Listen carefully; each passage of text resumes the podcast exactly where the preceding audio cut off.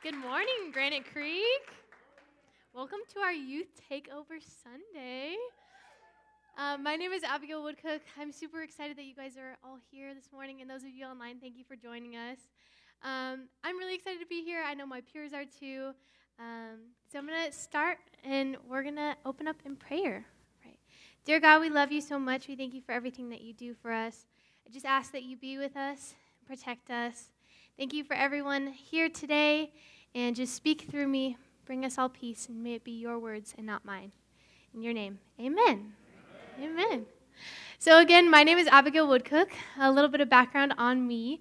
I am a sophomore in high school. I'm a part of the ASB program there, and I have been for 4 years, 2 of which in middle school, and then these first 2 years of high school. I've been going to Granite Creek basically since I left the womb. The first time I attended here, I was 2 weeks old, so my parents got me in here super quick. My family's been a part of Granite Creek basically since it started, and I have family members who were in the past and who currently are pastors here, so I love this place. It's like another home for me. And another thing I love is the youth group. They're like another family, and I'm so blessed to be a part of that group. I'm a part of the worship team here, and I play the keys, and I wasn't up here today for obvious reasons, but I'm really blessed, and God has really given me an amazing group, and it's such a special thing to be surrounded by students my age that share my beliefs and that I can always turn to for prayer and biblical advice. So you could ask any one of us, and we will all tell you that one of our favorite things about youth group are the events and the camps that we get to go to. So about a month or so ago, we got blessed with an experience at Camp Pondo up in the mountains for our winter 1 day. So typically our camps are anywhere from like 2 to 4 days long, but because of COVID and all that's been going on, we could only have 1 day. So we got that amazing experience packed into 1 day. It was really great. It was super fun, and it was really great to just be able to put Jesus in the center and like really focus our hearts on him. And I mean, with all that's going on with Zoom and school, it was a great stress reliever. So another thing that we love about Pondo is that they have tons of different activities for us to do. Like there's something for everybody. Everything from zip lining to soccer, table tennis, foosball, it's got it all. But there was one activity in particular that stood out to me from the rest, and that was the giant swing. So this swing wasn't like one that little kids will play on. It's not like one out on the playground that you might push your brother or sister on. Like this thing was massive, okay? It held 3 people. So basically how this worked is you're hoisted up and then dropped from 3 stories in the air to just swing. So a little bit about me, I hate heights. I hate roller coasters. I hate big drops. Basically anything that I could picture myself falling off of, and to put it in lighter terms, meet Jesus. And so if you were to fall off this thing, you wouldn't just get a couple of bruises, maybe a broken bone. Like, you would literally be meeting Jesus if you fell off. So, and my peers try to convince me, like, Abby, this is so safe. Like, you'll be fine. Just do it. It'll be great. And I'm sitting here thinking, that was probably put together by a few 20-year-olds who think they know what they're doing but actually don't. Now, if that isn't scary enough, we had the new trainee who was strapping in our harnesses. And you guys, I seriously heard him whisper, I think that's how it's supposed to be, as he's hooking some girl to this swing. I've never really been the type to do anything remotely dangerous. Again, no roller coasters, no zip lines, definitely no skydiving, no rock climbing, none of that. But for some odd reason, I felt like I needed to go on that swing. And even talking with my friends, they thought there was something wrong. They're like, did you fall and like hit your head or something? Like, did you really just say you want to do that? Even though it's like 50 feet up in the air, even though you could probably slip out and fall upside down, like, are you sure you want to do that? And I told them, yep, I'm gonna take the chance. We're gonna do it. So we got into this long line, and we're waiting for our turn. And as we get closer and closer, our stomachs start turning, our palms get all sweaty, and the line moved up. And so we began splitting into groups of 3, because remember, this thing can hold 3 people, just trying to figure out like who was going to ride with who. And so my group was my best friend Samantha and my boyfriend Noah. So logically, this should have helped me and encouraged me, you know, like being with people that I love. It should have given me the motivation to like, continue and be brave. Turns out it was the opposite of that, and I'll get to why in a little bit. So the way that this swing worked, once you got all the way to the top, one person would have to reach back, taking their hand off the swing, and then pull a rope, which allowed us to be able to swing back and forth. So, of course, debates began about, well, who's going to have to pull the rope? And none of us wanted to, because we wanted to have both hands on this thing at all times. And so Samantha and I, we told my boyfriend, like, come on. Be the gentleman, pull the rope for us. Like, be the man, Noah, come on. And of course, he was like, no, I don't want to go on this thing, so one of you guys should have to pull it. Long story short, he was forced to pull the rope. And so Samantha and I, we teased him and we mocked him. We rubbed it in his face, like, that must suck that you got to pull the rope. Like, must suck for you. But what her and I failed to realize is that gave him the perfect opportunity for retaliation.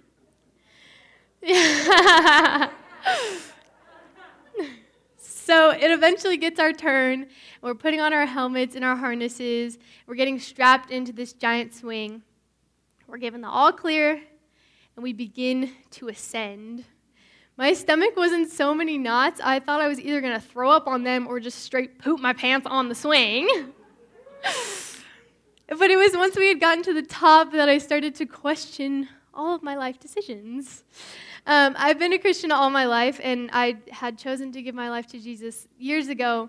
But I basically, in this moment, redevoted myself to him just to make sure that if I was going to die, I would still go to heaven. So Samantha and Noah and I were sitting up there, our feet dangling. Everyone on the ground looked like ants. We were so high up. And the people at the bottom are like, okay, go ahead, do the countdown, and then pull the rope. So Samantha and I, like normal people, wanted to start at 3, then 2, and then 1, pull the rope. But Noah had other plans. He started counting at 35. So I don't think that my words can do this swing justice, so we're going to watch a little video of the 3 of us going on this thing, so enjoy that. 34, 33, 32, 31, 32, 130, 29, 28, 26, 25, 24, 23, 11, 10, 5, 4. Come on to the bar. Oh, yeah.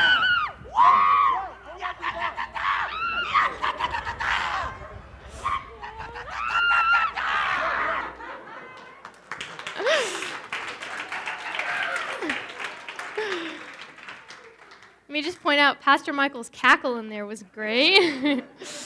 And Noah's weird noises is prolonging the whole process. Have any of you ever been in that position? Let me rephrase that. Obviously, you guys probably haven't been on a giant swing with Noah and Samantha, but maybe you've felt that nervousness, that worry boiling up in your stomach to where all you can do is focus on that one thing. Or maybe it's minutes before you're supposed to give a speech or a presentation, minutes before you're going to a doctor's or dentist appointment, or on a deeper level, what you're struggling with internally and you can't seem to shake. What is your swing moment? What swings are you facing in life? Now, I've shared my literal swing story with you, but I'm going to tell you about my figurative one. Over this past year and a half, I've added a new word to my vocabulary, anxiety. This word used to be so foreign to me, but now it resonates with me on a personal level. It's wrecked my mind and my body, and it leaves me feeling emotionally and physically exhausted. It's really hard to remember moments when I've actually felt a sense of peace or when I've been able to relax. I push myself to be productive, yet I have no motivation or strength to do anything. And then I beat myself up for not doing that work when I should. I have stress marks on my face due to the vomiting that my anxiety has caused me. My relationships have been greatly affected. I've caused fights and arguments with some of the people that I love most because of what I was battling inside. And I find it hard sometimes to even trust those that are closest to me. My mind goes a million miles an hour, and I just can't seem to stay focused for the life of me. When I'm dealing with my anxiety, I feel sick with never-ending headaches and pains. I can't stop my body from shaking, my leg from bouncing, my hands from swinging back and forth. I just can't sit still. I'm restless. When I'm struggling with it, it takes me hours to fall asleep at night because I stress about all of the upcoming things I have to deal with or the mistakes I've made in the past. Or if I had a weird or awkward conversation, I replay it 50 times in my head, just wishing I could have said something differently. And then I freak out about not getting enough sleep because I just want any bit of energy I can to make it through tomorrow. And you might be telling me, Abby, you're probably just nervous. There's probably something you're worried about. But let me tell you, nervousness and worry are temporary. This is something that I feel all the time, and it's hard to shake it. My anxiety causes me to feel like a burden to my peers and to my loved ones. So I try to keep it inside me, not letting them know exactly what I'm dealing with internally. But I've learned that that only makes matters worse for myself. And I know that I'm not the only one who struggles with this. 44% of Californians deal with anxiety as of 2020.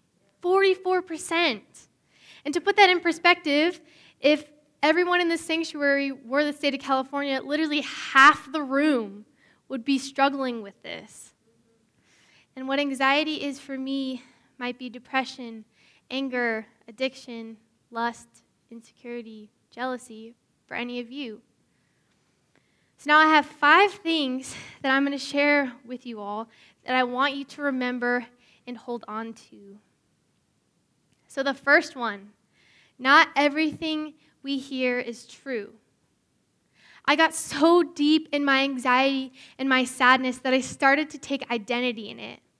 I just began to accept that that's who I was and that I can't really do much to change it, and I'll probably just have to deal with it for the rest of my life. And I also didn't understand why I had to go through it in the first place. Like, that wasn't fair considering my personality 2 years ago. Like, I used to have no problem talking to and meeting people. I used to have no problem ordering at restaurants, or it wasn't that big of a deal for me to public speak. But these past several months, these things have felt almost impossible for me. And so I was frustrated. Why do I have to deal with this? Why? Like, what happened all of a sudden that changed that has caused me to deal with this? I stopped doing all of the things that I enjoyed, claiming over myself, you're not that talented, so why bother trying? Like, you'll probably just mess up anyways, so why do it? And I feel like these are the excuses that we constantly tell ourselves, the lies that we believe to be truths, and I'm sure all of you here have said something similar to that to yourselves. And I was overwhelmed with the burden of doubt and distrust, wondering, God, why aren't you helping me? Like, why is this not going away? But I didn't realize that it was my failure to see God's strength that was keeping me from that goodness and that healing. I lacked so much faith in my Lord and Savior to the point where I was trapped feeling lost and helpless. And I was forgetting that God's love is never changing. Proverbs 23:23 says, "Get the facts at any price and hold tightly to good sense." Learn what God has to say about you. Learn who you are to him. Because the only opinions that you should be listening to about yourself are his. Amen. Your worth, your identity, who you are, that can only be found in him and not the things of this world. Remember that. Only listen to what God says about you and cling to it. Because he knows what he's doing. His plans for you far exceed your own. No matter how deep you go, no matter how far lost you are, he's the same. Just because you're struggling, just because you're hurting, that doesn't make him any less good. He is mighty and he is powerful, yet he is loving and gentle. But I was shifting that blame. I needed my hurt and my struggles to be justified, and I blamed that on the wrong person. He sees me. In church, he sees you. He knows exactly what we're going through, and we need to allow him full access to our hearts, to our minds, to our bodies, surrendering ourselves completely to him so he can work in us, on us, and through us. When I had come to the realization that it wasn't God's fault, even though I claimed that it was, I felt terrible. I felt like an awful Christian. And I didn't think I would ever be able to earn his love back. But the thing is, I never lost it in the first place. There is nothing, literally nothing that we could ever do that would make him stop loving us. And I know that's something we hear a lot as Christians, but I feel like we're always forgetting it. So there is nothing that we could ever do that would make him stop loving us. Point number 2, what we know is what will get us through. We feel unlovable, we feel unworthy, but I'm here to tell you that our Heavenly Father has the most intense and beautiful love for each and every single one of us, and we will never begin to fathom how much of that love he has for us. We can't lose our salvation once we have surrendered and trusted Jesus. Because he cares for us, he's not the one to cast the blame on. He has the ability to answer each and every single one of our prayers. We just have to believe that he can. And whenever I'm struggling with my anxiety, I love to physically picture myself putting my worry, putting my hurt, putting my doubt in his hands and leaving it there. Because once you put it in his hands, he's got it. And I'm awestruck of his mercies and his grace, choosing to fight for me, even though I don't deserve it, even though I don't see it, he still constantly chooses to fight for us. And I failed to realize that he can take something completely broken and he can make it whole and beautiful again. And I was so caught up in the enemy's lies that I lost sight of the truth. I got to a place where I was so deep in my hurt that I couldn't take it anymore. I needed peace, I needed strength, and I knew there's only one place to find it. And it's definitely something that's hard to do, but we need to learn to lay our worries in his hands so that we can be rid of our struggles and our fears. And I'm here to tell you, yes, you might be hurting, but you know what? He can heal. You're struggling, guess what? He can and he will overcome. Spoiler alert, God wins. He always will. Over every battle, every weakness, every hardship, he's triumphant. James 1:2-4 says, "Consider it pure joy, my brothers and sisters, whenever you face trials of many kinds, because you know the testing of your faith produces perseverance. Let perseverance finish its work so that you may be mature and complete, not lacking anything." So when I first read these verses, they didn't make sense to me. I couldn't comprehend why we would be joyful about the problems that we're facing in life. It's like, I'm sitting over here having an anxiety attack, and you want me to be happy about that? Okay, God, help me. I don't really understand that. So the very first song that the youth worship team led this morning, it's called "We Praise You." The whole song is so incredibly powerful. But there's something about the chorus. I'm going to read it to you guys right now. I'm not going to sing it because have a terrible voice, but I'm going to read it to you. "We'll see you break down every wall. will watch the giants fall. Fear cannot survive when we praise you. The God of breakthroughs on our side, forever lift him high. With all creation cry, God, we praise you. I don't know about all of you, but I think it's pretty insanely awesome to know that we have the God of breakthroughs, the creator of the universe, the savior of the world on our side. Like, the enemy has nothing on us because we have him. So instead of letting your insecurities, your anxiety, your depression, any of your struggles, instead of letting those overtake you and define you, even though it might sound impossible, have joy through those difficulties. Yes, that sounds weird, and I'm sure you're still asking yourself, like, Abby, you really want me to be happy about my depression? You really want me to be happy about my anger? No. But what I'm saying is to rejoice because you have a God who's there for you, and if you ask him, he will conquer those things for you. So be joyful that he's on your side, and he always will be. And have faith in him so that you may be rid of your struggles. Yes, there's always going to be some problem that comes up. But I need you all to remember that putting your faith in God will help you persevere through whatever you encounter. Point number 3, this will pass. Yes. So one thing I'm learning while trying to ask God to help me overcome my struggle is it's key to keep your eyes focused on him and only him, because he's the only one that can make things right. So we need to focus on him and ask him to bring the good out of all of our hard situations. We need to make that decision to lean on him, knowing that he's the answer to our problems. And I continually ask him in prayer to heal my heart and heal my mind. And I encourage you all to do that too. So in the high school growth group here at Granite Creek, we've been reading about a ton of different miracles that Jesus performed while he was here on earth. And so I thought to myself, if Jesus can literally take demons out of people and cast them away, if he can calm an entire storm, if he can heal the sick, just think about what he could do for you.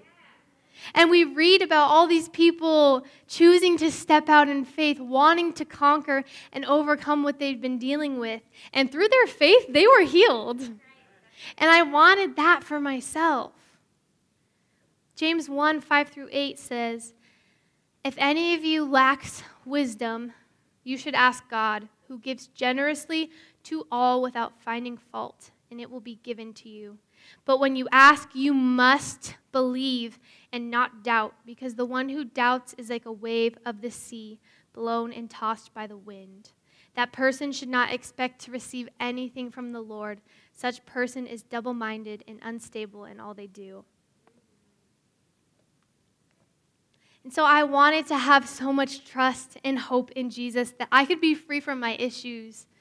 I wanted so badly to feel his peace. And so I asked him over and over and over again to reveal himself to me. And church, it's time we stopped doubting and started believing. Because anxiety is too much to carry. Our pain is too much to carry. Our sufferings are too much to carry. And so I wanted to stop believing that these things are part of who we are, because our problems are temporary, and we have a God who cares about us so much to the point where he will take away our hurt like that, like right away, if we ask him. And if we are asking him, we need to believe 100% that he can, so that it'll happen. Because again, James 1:6-7 says, but when you ask, you must believe and not doubt, because the one who doubts is like a wave of the sea, blown and tossed by the wind. That person should not expect to receive anything from the Lord. The trials of this life can and will pass, but you can't overcome them all by yourself. And I used to think that it was in my power to stop my anxiety, my insecurity, because I think we tend to forget the power of our God. I think our human minds put limits on what he can do because we can't comprehend how he could do it. And so we need to start training ourselves that when we begin to doubt, we shift our mind to a different place.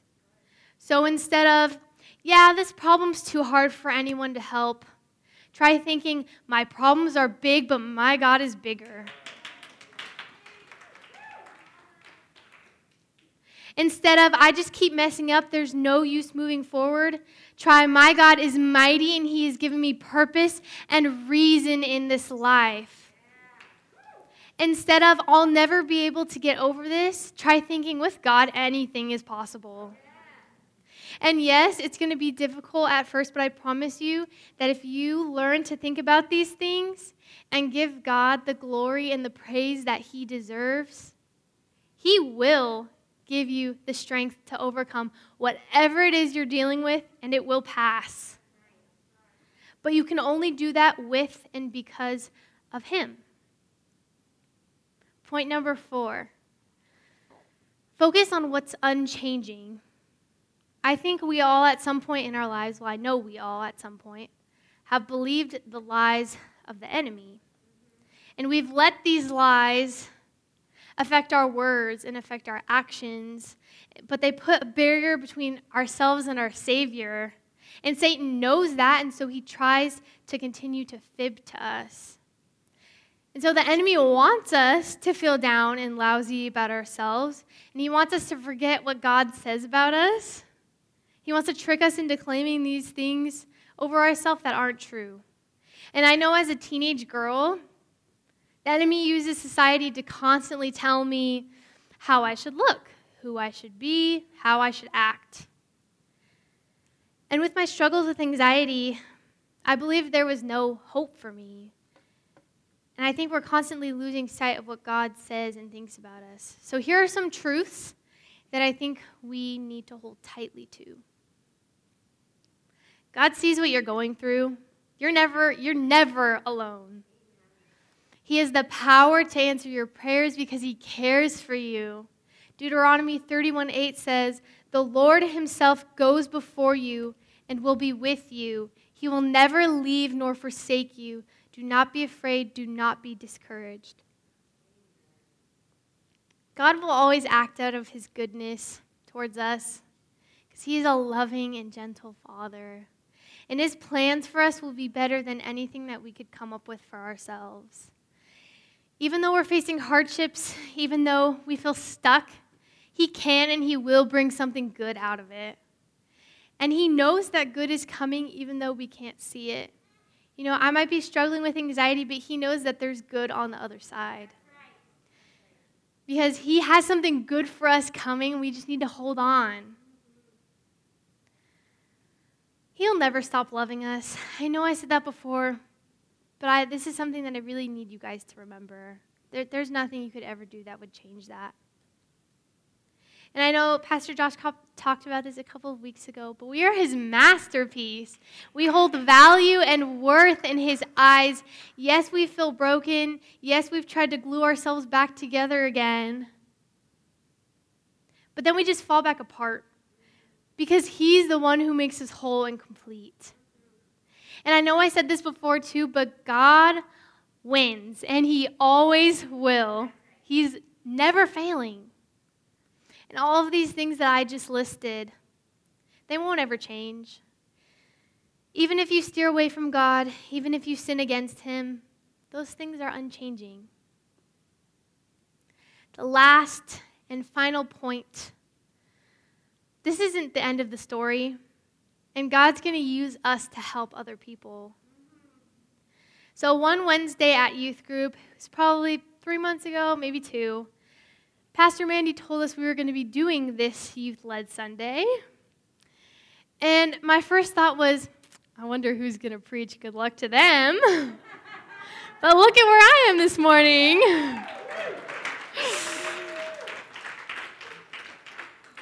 So at the end of that night, after Pastor Mandy finished her lesson, I got up with the youth worship team. We were getting ready to close in worship. We're doing our last song. And I heard a voice telling me, like, Abby, you need to preach on that Sunday. Like, you need to preach. And immediately I was like, nah, you silly goose, you don't want to do that. And I mean, because I've explained to you guys, like, what I experience on a daily basis and how that part of me has changed. And thinking about it more, I realized that thought obviously wasn't from me. It was at that point that I knew it. I asked God for help. I asked to hear his voice, and he gave that to me. And looking back now, I realized that if I hadn't been dealing with anxiety, I probably wouldn't be up here in front of you all today. Because if I hadn't been struggling, I wouldn't have necessarily needed to go to God asking for him to get rid of it in the first place, because I wouldn't have had it. And I wouldn't have necessarily heard God's voice that one Wednesday night. And so I've been super anxious about this morning, to be honest. And again, nerves are natural, but what I experienced this week wasn't just worry. And I keep telling myself, come on, girl, you need to practice what you preach. But I still have been feeling disqualified to talk about this because I'm still working on my anxiety, and I'm trying to learn to put my full faith and my full trust in him. And I'm learning to lean on him. And I know that he's telling me, like, hey, I have plans for you, so buckle up for the ride. I'm not done with you yet. And I know that he feels the same way about you too. And because I got up here, because I chose to do this today despite my anxieties and my concerns, it is living proof that God can and will help to overcome, and he does listen to you. And it's an example of how God can use what we're going through to help other people. 2 Corinthians 4, 8 through 9 and verse 14 says, "We often suffer, but we're never crushed. Even when we don't know what to do, we never give up. In times of trouble, God is with us. And when we are knocked down, we get up again because we know that God raised the Lord back to life. And just as he raised Jesus, he will also raise us back to life and will bring us into his presence together." So back to the swing story. Let me tell you, that was the most exhilarating yet terrifying thing that I have ever done. And I mean, as you heard in the video, I screamed a lot. And I was in such shock when it finished. It was great. And I was so incredibly happy with myself and my bravery. And then I realized why I chose to do it in the first place. Despite the fact that it scared me, despite the fact that I had to go through all that stupid anticipation before the rope was pulled, I still chose to do it. And here's why. To be honest with you all this morning, I haven't been proud of myself in a long time. I've felt like there was nothing special about me, that I was talentless, that I was useless, that I was nothing. And that jealousy started to kick in when I would see my friends who are all incredibly artistic, super athletic, fantastic musicians. And so I felt like, well, what do I have? I don't really have that much. And those are the lies that I believed about myself. And so because of those lies, I started to dislike everything that made me who I was. And it was at that point that I knew I was at a dark place in life. Fear and doubt were things that I had let overtake me. It's something that I struggle with constantly on a daily basis. And I had to learn that it's not God's fault that I'm still dealing with this. And so I wanted to go on that death contraption of a swing so that I could come home and say, look, Mom and Dad, watch this video of me falling from like 60 feet up because I was brave and I actually did it. And I wanted to be able to say a part of my fear had been conquered. I needed that little victory for myself because it was that helped me have the perseverance to do this. And despite what you might think, God will always be there for you. Yes, you've sinned. Yes, I've sinned. But if we didn't sin and we were perfect, we wouldn't need to ask him for help, would we? If we were perfect, we wouldn't need to lean on him. So it's okay that we make these mistakes, because he'll forgive us and he loves us no matter what. So have faith in the Lord. Have faith because he's got you. Have faith because he loves you. If he was willing to literally die for you on the cross, of course he'll help you overcome the struggles you're dealing with right now. Because with him, anything is possible. Cliche, yes, but it couldn't be more true. Have joy because he'll bring goodness out of any situation. The main thing that I need you all to get from this, if you haven't been listening to anything I said previously, like pay attention to this one thing. God will turn your trials into his triumphs if you have faith in him. Yeah. Triumph over trials. So whenever you face those swings, remember that God is with you and he's for you and that he loves you. Can I have the youth worship team come on up?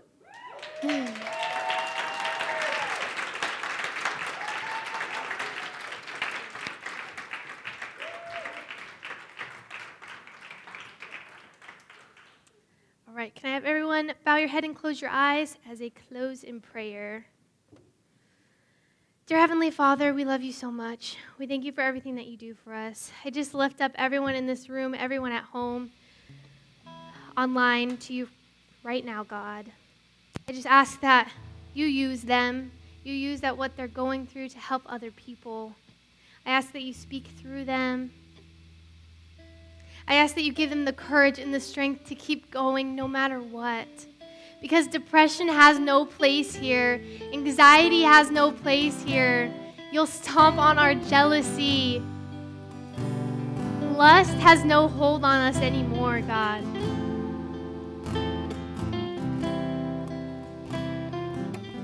These things can no longer define us because you say that we're worthy. You say we're enough. You say we're loved. You say we're forgiven. So we surrender our lives and our hearts to you, God. We thank you for being a loving and gentle Father. And in your powerful and mighty name, amen.